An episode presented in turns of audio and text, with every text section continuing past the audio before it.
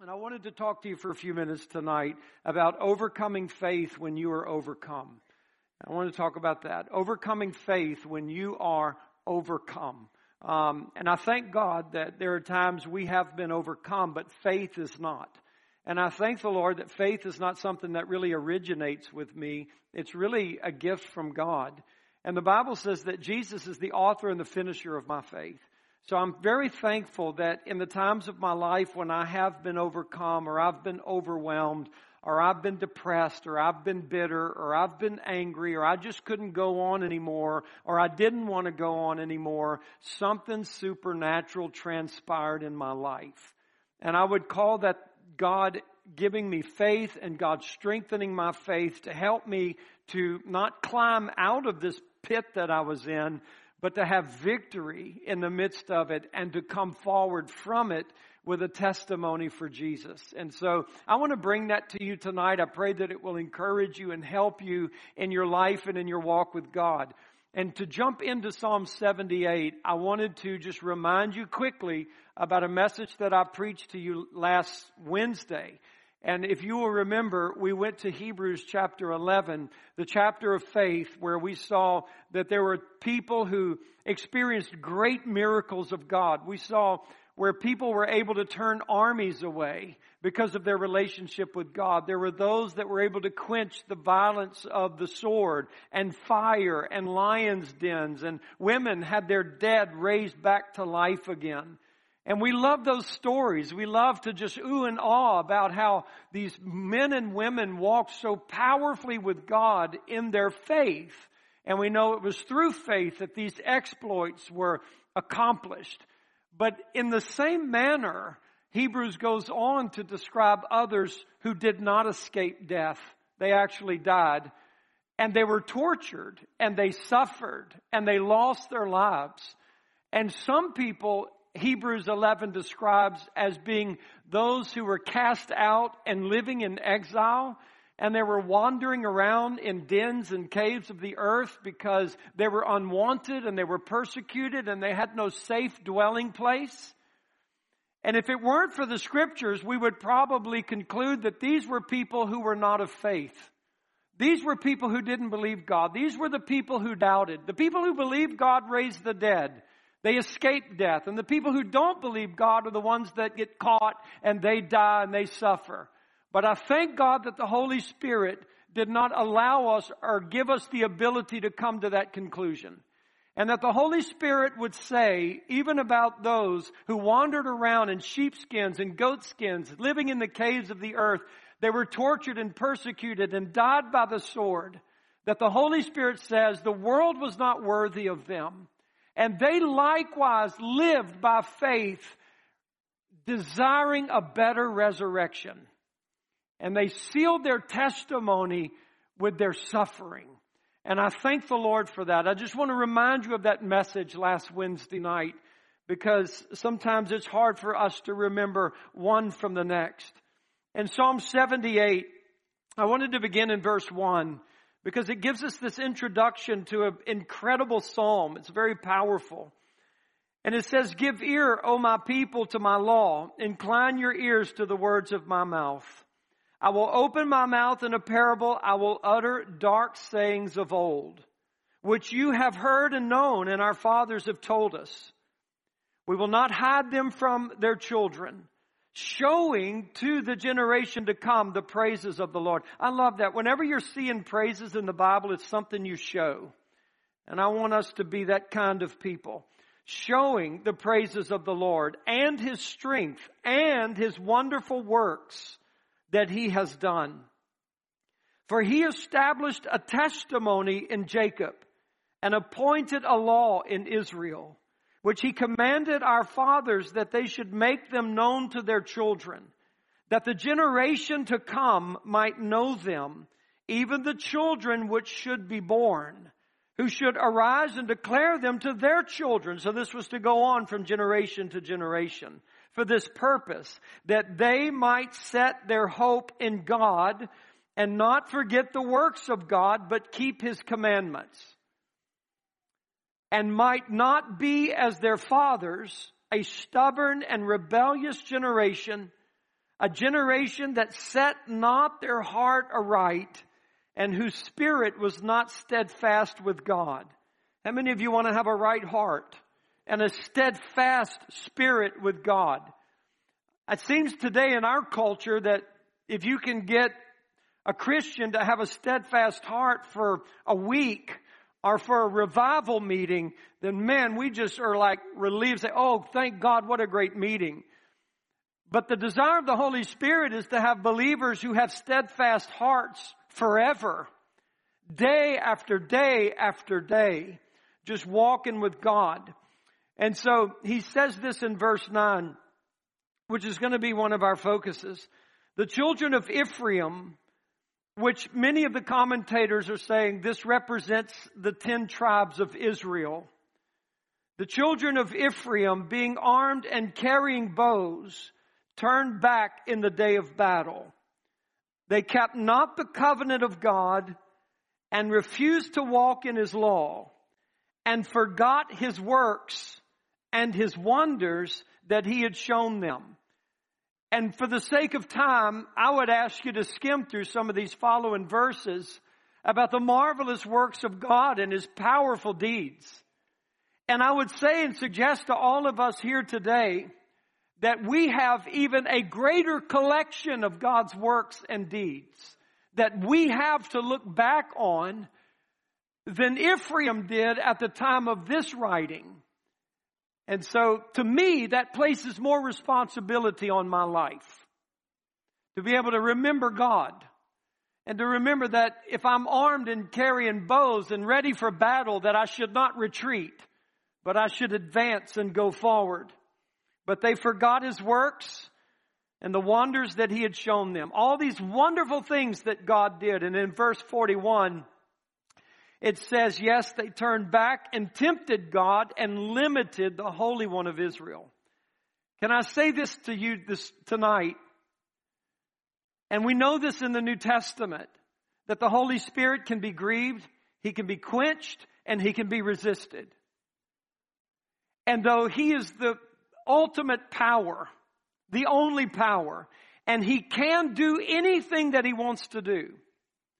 Because of his chosen desire to have a relationship with believers, when those believers are not believing, they can hinder the holy God. And in this passage of scripture, we find factually that there were things God wanted to do, but he was not able to do it because Ephraim limited the Holy One. Now, wouldn't it be sad for us to meet Jesus and for Jesus to tell us how greatly we limited him?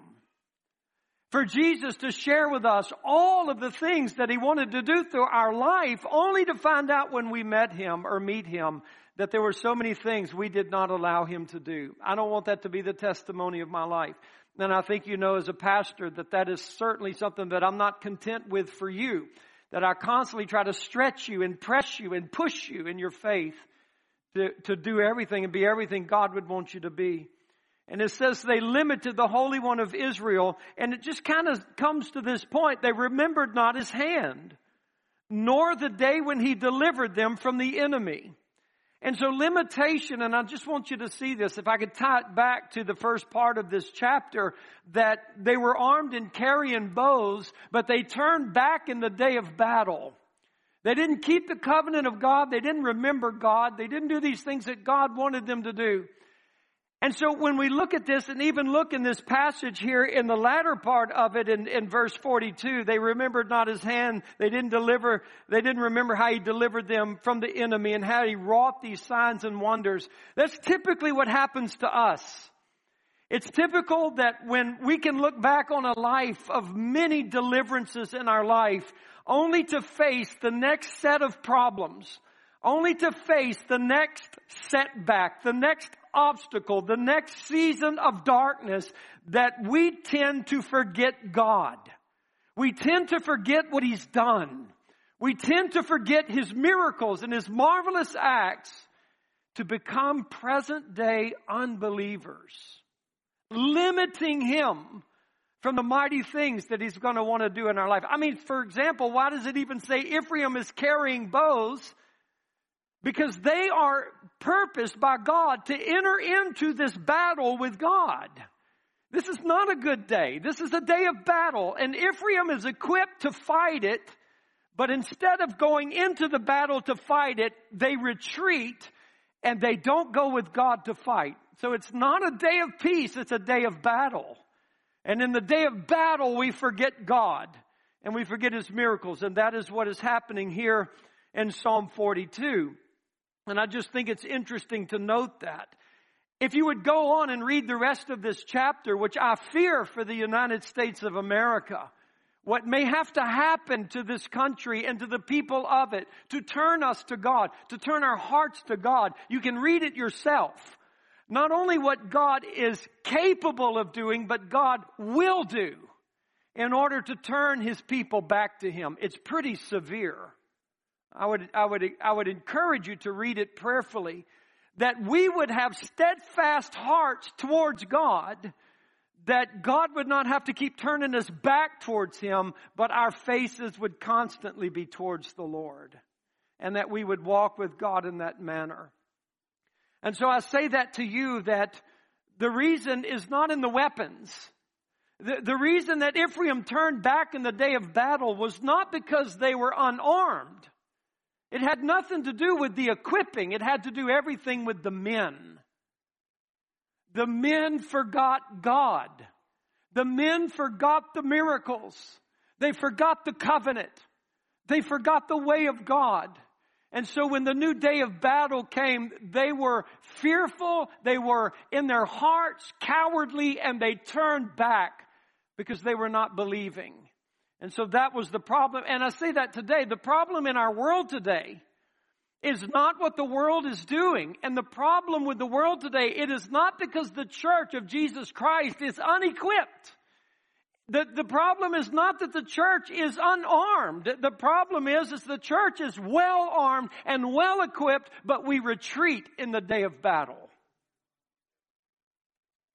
We need to advance and we need to go forward. And I just say that in, in, in the day when you are overcome, if you want to have faith that overcomes, go forward. Don't sit there. Don't sit there and whine and complain and get in self-pity and poor me and all. no, go forward in faith. And I hope you'll see this more as we progress in this. But I want you to turn with me now, if you will, to Ephesians chapter 1. And while you're turning to Ephesians chapter 1, I just wanted to speak something to you, and it is this. Until you come to the battle, until you leave your safe place, and come to the battle. And for many of you, you know exactly what I'm talking about. Because there's a requirement of God for your life. You young people know exactly what I'm talking about. Every one of us in this room that's a Christian, you know what I'm talking about. There's a requirement of God upon your life. And we resist that. We don't want to surrender to that. Like our brother said, you got to let go. And we resist that and we fight that because we don't feel like we're equipped. We don't feel like we have what it takes. I don't know that I can win this battle. I don't know that I can do this ministry. I don't know that I will be successful. What if I fail and everybody laughs at me? You will never, you're going to live your whole life like that and go to heaven like that. How pitiful is that? You'll never know how well equipped you are for the battle until you get out of your comfort zone and go to the battle and watch what God does through your life. Just watch what He does. Even in failure, He does remarkable things. Most of my life is nothing but failure. And God picking up the pieces and, and, and doing some, some incredible things that, oh God, I just totally broke that. Look what you put back together. Amazing. God gets all the glory and he covers me from all the shame and we just keep going on. It's amazing what God does. So until you come to the battle that God has called you to, you will never know how well equipped you really are. As long as you stay where you are, you will never know. You will have no experience any more than what is and what has been. But when you come, when you get up and you walk forward and you move with God, then you will see what God has made you. You will see what God has made you. A lot of times we read stories and we hear testimonies of people who suffered and were martyred.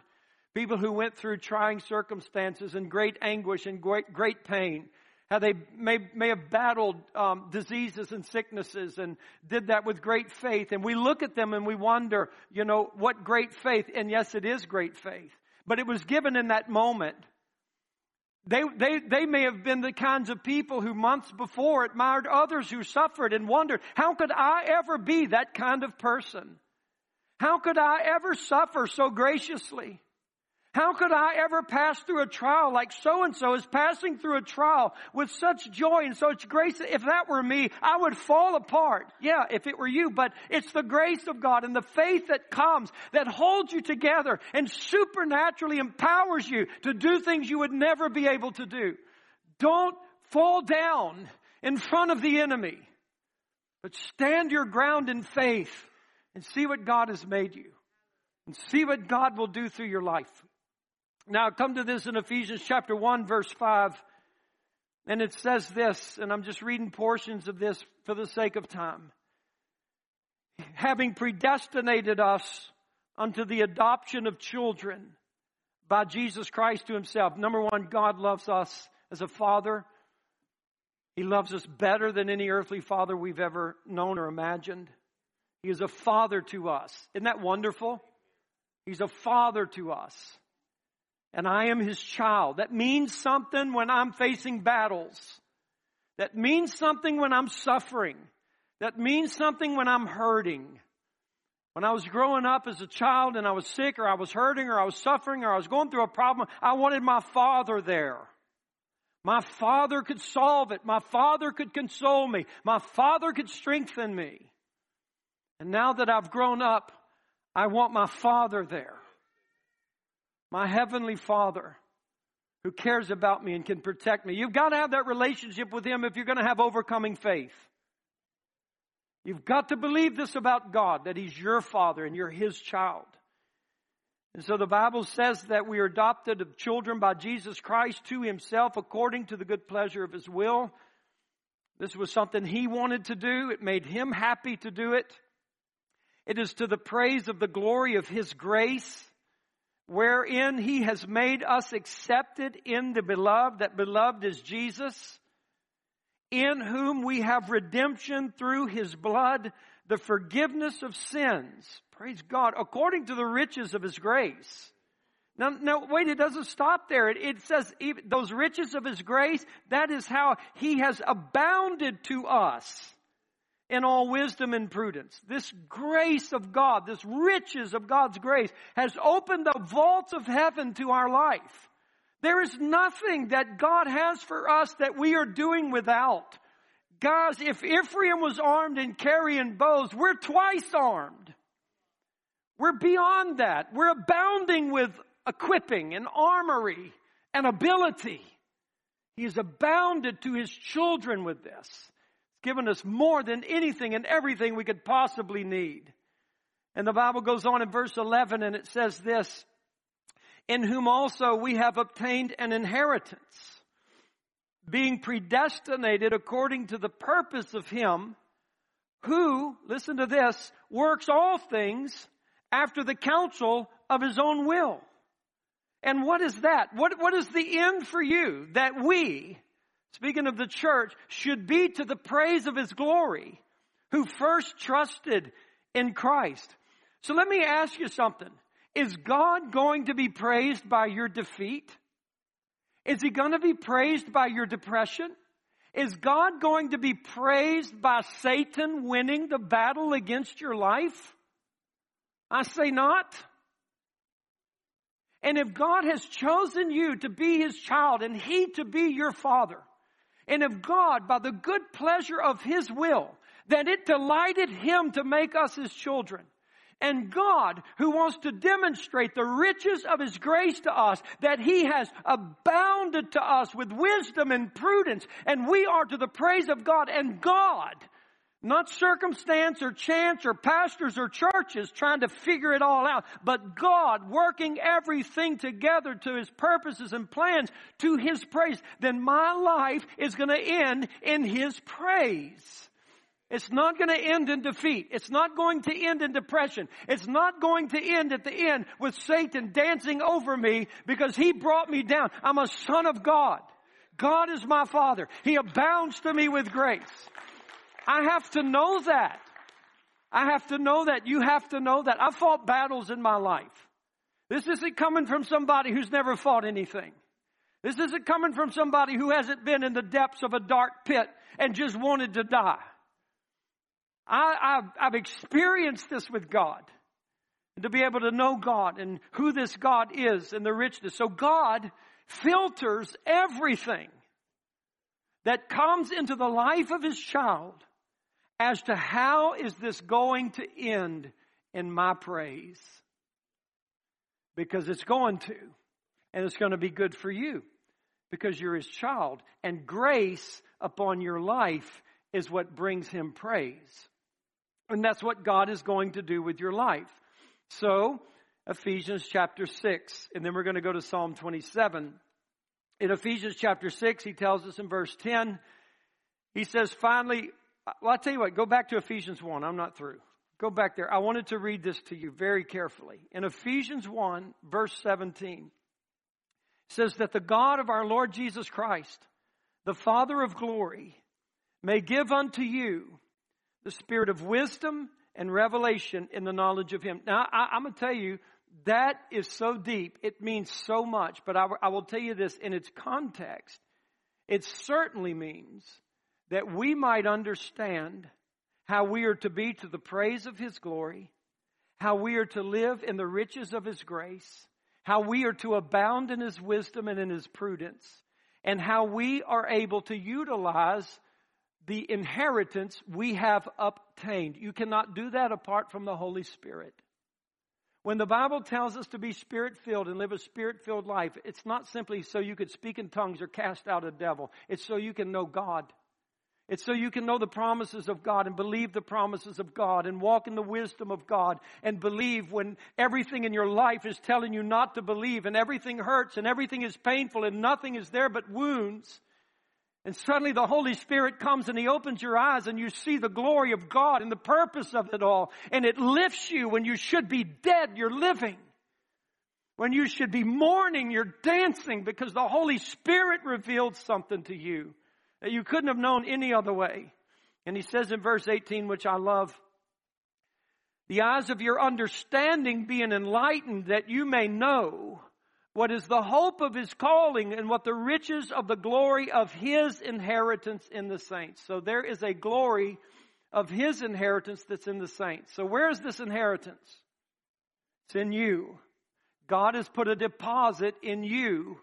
That's his inheritance.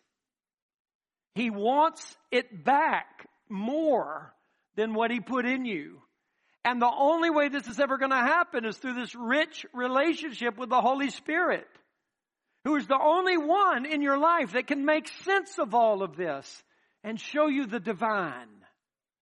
Now in Ephesians chapter 6, finally, my brethren, be strong in the Lord and in the power of his might, which is revealed to us in Ephesians 1, the power of the Holy Spirit that raised Jesus from the dead. That is the same power extended to us. So be powerful in the Holy Spirit. In the power of his might. Put on the whole armor of God. As we're about to read through this, can I submit to you that what you're about to read is the new covenant? Sometimes we get so infatuated with the armor and the pieces of armor. Okay, how do I put this helmet on? Oh, where's my shield of faith? You know, where where the where do I put these uh, shoes of peace? Where, where, do I go get them? Are they at the Christian bookstore? I mean, where where are these things? So how do you grab them and put them on? It's the new covenant, guys. Put on the new covenant. Clothe yourself in this covenant of blood that God has made with us through His Son Jesus Christ and walk in victory. Walk in the ability of, so I just want you to see the new covenant as we're about to read through this. It says, put on the whole armor of God that you may be able to stand against the wiles of the devil. For we wrestle not against flesh and blood, but against principalities, against powers, against the rulers of the darkness of this world, against spiritual wickedness in high places. That's our fight. Now listen to me very carefully. We've touched on this over the last few weeks, but you're going to fight. And you're going to wrestle. And it doesn't mean that God has failed you. And it doesn't mean that God has abandoned you, and it doesn't mean you're not his daughter and you're not his son, or you're in sin, or you've displeased. There's going to be days of battle, but he has equipped you to fight him for his glory and for his praise. He wants you to take the enemy down.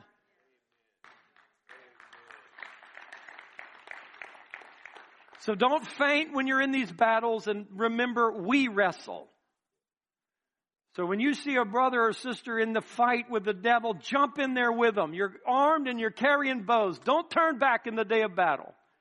You see a brother or sister fighting a battle with hell, jump in there and fight with them. And so he says this, take unto you the whole armor of God, verse 13, that you may be able to withstand in the evil day. There will be an evil day. It's not talking about the tribulation day. Just talking about the evil day you have. It could be tomorrow. Could be today. I had an evil day today. And having done all to stand, stand therefore. And here's the new covenant. Having your loins girt about with truth. And having on the breastplate of righteousness. And your feet shod with the preparation of the gospel of peace. Above all, taking the shield of faith wherewith you shall be able to quench all the fiery darts of the wicked, and take the helmet of salvation and the sword of the Spirit, which is the word of God, praying always with all prayer and supplication in the Spirit, because in the old covenant, there was only one man or a prophet that could go talk to God for him.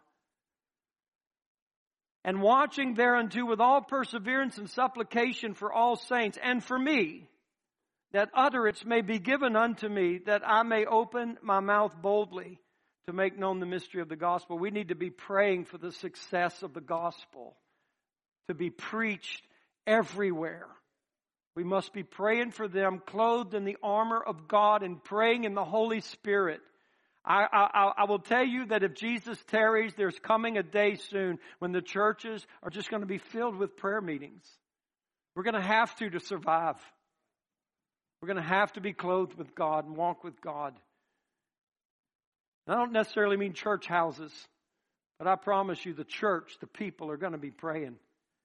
They're going to be. And so I just read this to you because we're in this conflict and we're in this battle and we have to fight. And so the faith to overcome when you are overcome is to believe. Number one, I'm equipped and I'm armed, not to be defeated, but to win. I'm in a relationship with God where He's my Father and I am His child. He has made an incredible investment in my life through the blood of His Son, Jesus Christ. And He possesses me and He is extending to me His grace where He abounds to me with wisdom and prudence. And the, my life is going to end by praising God and not the devil. And I've got to believe that and I have to walk in this great provision of God, which is the Holy Spirit and I've got to walk in a real way with the Holy Spirit. It can't be just this mystical thing. It can't just be this mystical breath. I'm just taking the Holy Spirit. Now I'm filled with, I gotta know that I'm clothed in the Holy Spirit. I gotta know that I'm walking with the Holy Spirit. When He's troubled, I gotta be troubled. I've gotta be so intimate with Him. And you're walking with Him and you're praying and you're clothed in this. God's inheritance is what He gets from your life in the evil day. God's inheritance is what He gets from your life in the day of battle. When you should turn back, but you don't. And nobody would blame you for turning back but God. And it's when we run into that battle, that's when God gets His inheritance. That's when God begins to get the deposit that He has placed in our life that is going to humiliate and shame Satan for what he tried to do to a child of God for even daring to touch the body of Christ, Satan will pay for it. He has in every generation since the church has been here. But there is a day of battle, and there is a wrestling, and there is a conflict. So the question comes why? If God is God, why do I have to even pass this way? Why do I even have to be armed? If God's my Father, why would I even have to fight? I thought God would fight all of my battles for me. I thought I was to be still and know that He was God. I thought the Lord would prepare a table before me in the presence of my enemies and he would fight. Why do I have to fight? Why do I have to wrestle? Why do I have to go through this? When God asks for our help, it is not because he can't do it without us. It is because God is trying to tap into the resources that he's put into our life. And at the end of the day and at the end of the battle, you're going to know that you really didn't fight. It was God after all. He just did it through you, but He did it. And you're going to know that at the end of the battles that you fight. So the question I would kind of summarize is this Is God good? Is He really good? Because that's in question today. Is God good? Is He a good Father? We sing the song, He's a good Father, but is He really? There's a lot of Christians that would really question that. We, we, we probably wouldn't do it with the breath of our words, but we do it with our attitude. We do it with our demeanor. We do it with our depression. We do it with our despair. We do it with our lack of praise. We do it with our lack of enthusiasm. We do it every time we don't enter into a conflict. When we watch a brother or a sister suffering and we don't fight for them, we do it then. God's not good. Why is this happening? Why is this happening to me? God, it's not fair. Don't you know I'm hurting? Don't you know this is wounding me? God, don't you know that people are watching and their faith is weakened because they don't understand why you're not helping me? God, don't you see? Because if we're in, in all of those expressions of thoughts and attitudes of our heart, we're actually just trying to communicate with God in this fact. If I were God, I'd do it differently. I know how to be good, and if I were God, I'd be good, and my children would never have to fight. But God does know what He's doing, and we have to ask the question is God good? And the reason Ephraim fell is because they forgot God. They forgot Him. They forgot His miracles. And in our time of suffering, and I'm guilty of it, that when I come to those places in my life and I'm wondering, God, where are you and why is this happening to me? I have forgotten the 58 years of miracles I've lived through.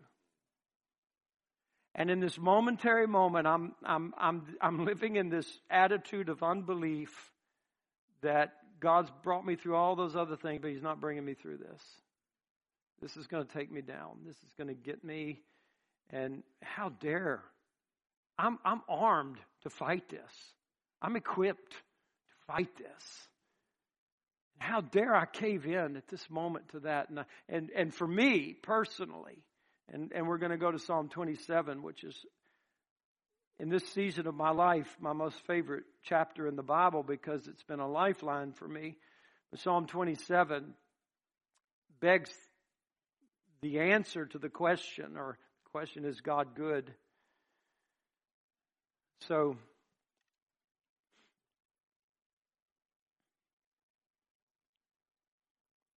Psalm 27 closes in verse 13 with, I had fainted unless I had believed to see the goodness of the Lord in the land of the living. I love David. I love him. And I thank God he's so honest. I had fainted unless I had believed to see the goodness of the Lord in the land of the living. Now, can I tell you how I've always believed that? And I still do, because I'm just possessed with this faith that makes me believe it, that I will see the goodness of God before I die. But I also believe it means that I will believe to see, I will not faint unless I had believed to see the goodness of the Lord in the land of the living. That in life or death, I will live forever and I'll see his goodness. One way or the other, I'm going to see his goodness. In this life or in the life to come. But here's the point Do you believe? Do you believe you will see the goodness of God? Is he really good? And I want you to just skim over some of this in Psalm 27, and I'm just going to pick these verses out and you just quickly look with me. What is David up against in verse 2? The wicked, my enemies, my foes, what do they want to do? They want to eat me up. They want to eat me alive. This is not an easy life. David is not talking about a cushion life because he's king of Israel and everything is wonderful. He's talking about, no, I've got wicked people. I've got enemies. I've got foes. They want to eat up my flesh. Not only that, there is a host. That just simply means there's more people than I can count that have encamped against me. They, they've set themselves against me, more, more than I can count. But my heart's not going to fear, and when war should rise up against me, I will be confident. In verse 5, he talks about a time of trouble. In verse 10, he talks about my father and my mother forsaking me. In verse 11, he talks about my enemies. In verse 12, he's praying for deliverance. That God would not hand him over to the will of his enemies. In verse 12, he's also saying a new group of people who are false witnesses are rising up against him and they breathe out cruelty. So when David says in verse 13, I had fainted unless I had believed to see the goodness of the Lord in the land of the living, it wasn't because of some building project he hoped to finish before he died. But David is telling us, I've got wicked people and I've got enemies and I've got foes and I've got a father and a mother who forsake me and I've got people who spread cruelties about me and gossip about me and slander me. I've got more people than I can count that are surrounding my life and rising up against me. God, I need deliverance because I've got no way out of this, but I believe I will see your goodness in the land of the living. I believe I'll see it. And David lived by that. It was faith in his life. So I say that to those of you that may be in a season of suffering. Do you believe that God is good? Not that the present moment's good. Not that the enemies are good. Not that the foes are good. Not that the people who are saying lies about you or even slanderous truths about you are good. But do you believe God is good? And do you believe you will see His goodness in your life? The Hebrew word for goodness in this passage means the Lord of all that is right, all that is beautiful, all that is glad, and all that makes for the true prosperity of human life. David is saying that I believe I will see in the land of the living all that is right, all that is beautiful, all that is good, and all that is truly prosperous to human life, to my life. I believe I'll say that's why David could praise the way he did. The Bible also says he is the Lord of goodness, for he is the fountainhead from which all these things proceed and the means by which these things become real in the experience of the human race. So there's nothing that you're going through that God's trying to figure out. He already knows how he's going to work it out for his praise and for his glory. What you don't know, God does know.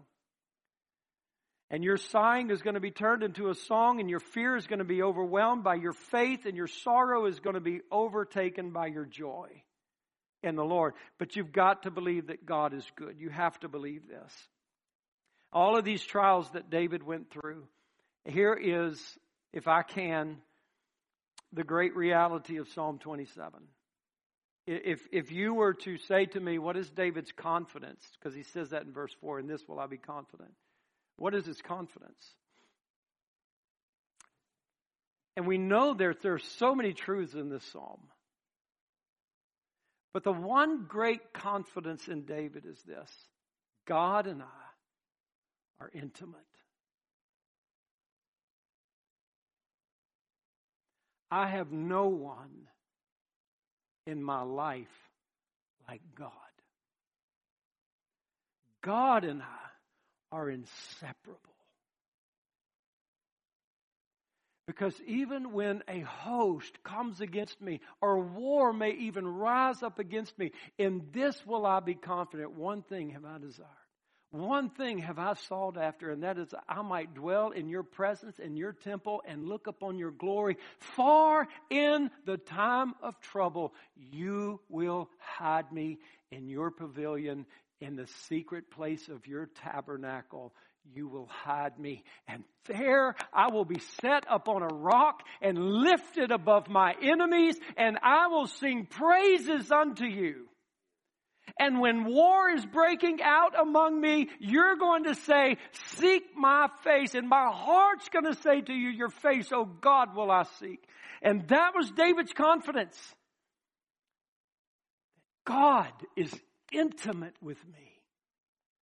And beloved, God longs to be intimate with you. He longs for it. Far, far more than you and I could ever imagine. He longs for it. And so God did something so marvelous. Ephesians 1 gives us the information of it, but what God did is He opened the presence of God to us by the blood of Jesus. And now any and every one of us can come into the secret place and be intimate with God. And you will be able to say, as the Apostle Paul, if God is for me, who can be against me? And I have learned in all things to be content, whether I'm hungry or whether I'm full. Whether I'm persecuted or whether I'm blessed, I have learned that I can do all things through Him who strengthens me. And Paul didn't read that from Peter. It was experience in his life, and it can be your experience.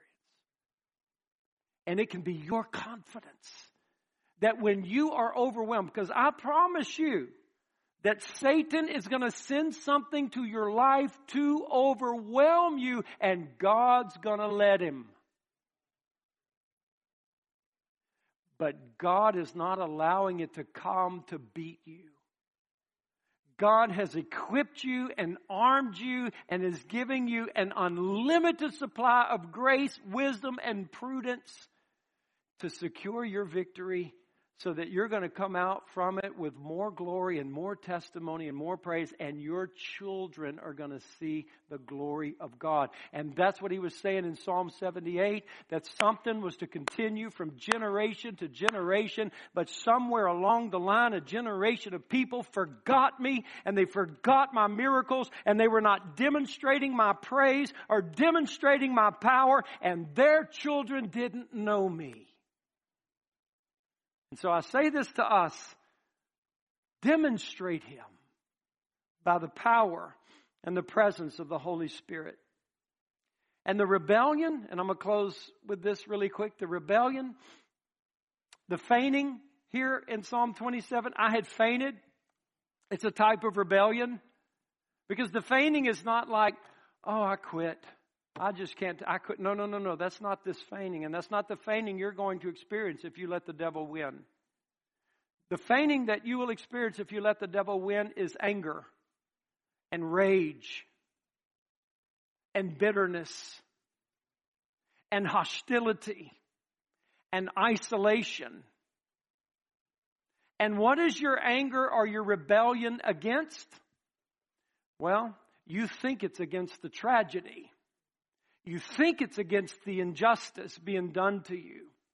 You think it's against the pain, the disappointment, the mystery, the death, the whole dark outlook of it all. But actually, listen to me, the rebellion is against your own victory. So don't faint in the day of battle,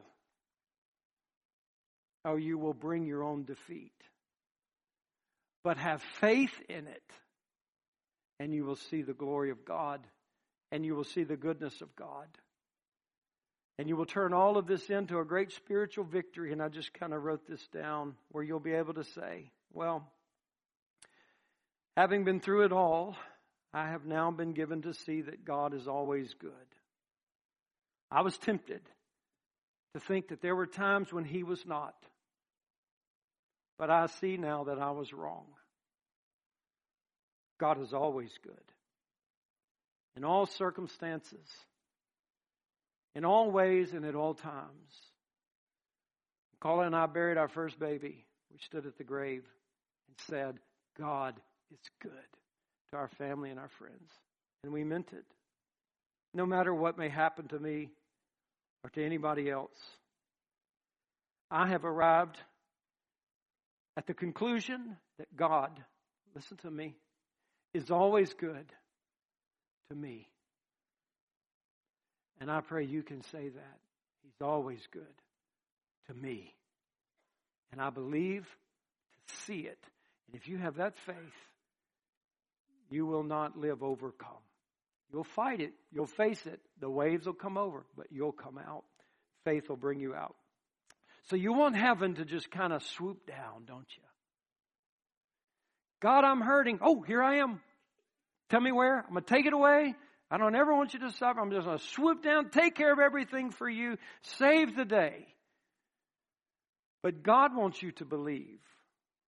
God wants the weapons that He has put in your life to go to war for other people in the body of Christ. You know what those weapons are? The gifts of the Holy Spirit. The gifts of the Holy Spirit. And when you are armed for the day of battle, because you're not the only one fighting something in this room, and when you are armed for the day of battle and you just keep your arrows in your quiver and you keep your bow on your shoulder and you don't come to fight, then we are limiting the Holy One of Israel. But what he wants to do is for us to fire our weapons against the enemy and deliver one another. And at the end of the day, we're all going to know God was fighting through me. God did that through me. And it's true. This is the Lord's battle. But you are the means by which He's going to fight it. And you're going to have to fight it. He will be mighty in you. Father, I thank you in Jesus' name. Oh, for your glory. I thank you for the secret place. I want to say to you tonight don't be ashamed. For every one of us have felt the waves of adversity and affliction and confusion sweep over our heads so many times. We're all in the same place. But if you're in a place like that, you need the Holy Ghost to be able to say, God is good to me. You need Him and He's here for you. Some of you need to rise up and fight. You need to start using your gifts. Somebody in the body of Christ is fighting a battle they need you to help them with. And you say, Well, I don't know what to do. Well, you can begin by praise. You can begin to act through faith. You can pray. The Holy Spirit will begin to show you more. You'll begin to discern things and you'll begin to check it. Will this glorify God? Will this help the body of Christ and edify and comfort the body? Does it require faith from me to be able to even do it? And if those things are yes, then go help somebody. Go pray for somebody. Well, what if I walk out of my seat and walk across the room and pray for some? What will people think about me? They'll think you're a soldier of Christ. Maybe today the devil will be beating somebody's life. Their battle will be over and they can help you fight or somebody else fight. Church, be the church. But I, I pray that you, you tonight can say that God is good to me. God is good to me. And if you can say that God is good to me, then remember what He's done and what He will do and go into war. Because you've already won. You're more than a conqueror. God has given you the victory through His Son, Jesus Christ. Like Paul said to the Ephesians, stand in the victory. Stand in it because it's yours. Let's help one another tonight. Come on, let's just pray for one another. People in the altars, pray and just come pray for them. You don't have to even touch them. You can just come stand around them and pray. Let's worship God, for He is good. His mercy endures forever. What a wonderful God. What a wonderful God. Come on, just begin to tell Him that. You are good, Lord. Come on, speak to Him right now. Just tell Him He's good. Confess Him. Confess Him openly. Don't be ashamed to praise God. Don't be ashamed to let somebody see you praising Him. God is so worthy. And I love you, Lord, and I thank you, and I extol you, God, and I lift you high, and I lift up the name of Jesus. And I thank you, God, that you are good. And I thank you in a day when everything seems to be questioning you, questioning your love, questioning your goodness. I, I say, God, that you are good. You've always been good. You will always be good. You never change. You're the same yesterday, today, and forever. And I magnify you, Lord. And I thank you that you're good to me, Lord. Even when I don't understand, you're good to me. And you've equipped me, God, and I'm carrying armory into the battle. I don't want to retreat. I don't want to leave you defenseless, God. I want to be the means by which the Holy Spirit is not limited, but He's able to do what He wants to do through my life. Hear us tonight, God. Hear us tonight as we lift up the name of Jesus. Come on, just say His name. Just say Jesus. Just lift Him up.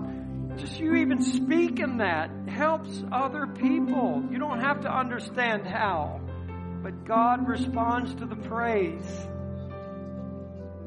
Responds to the love, the love for one another. Love one another. Care for one another help one another, comfort one another.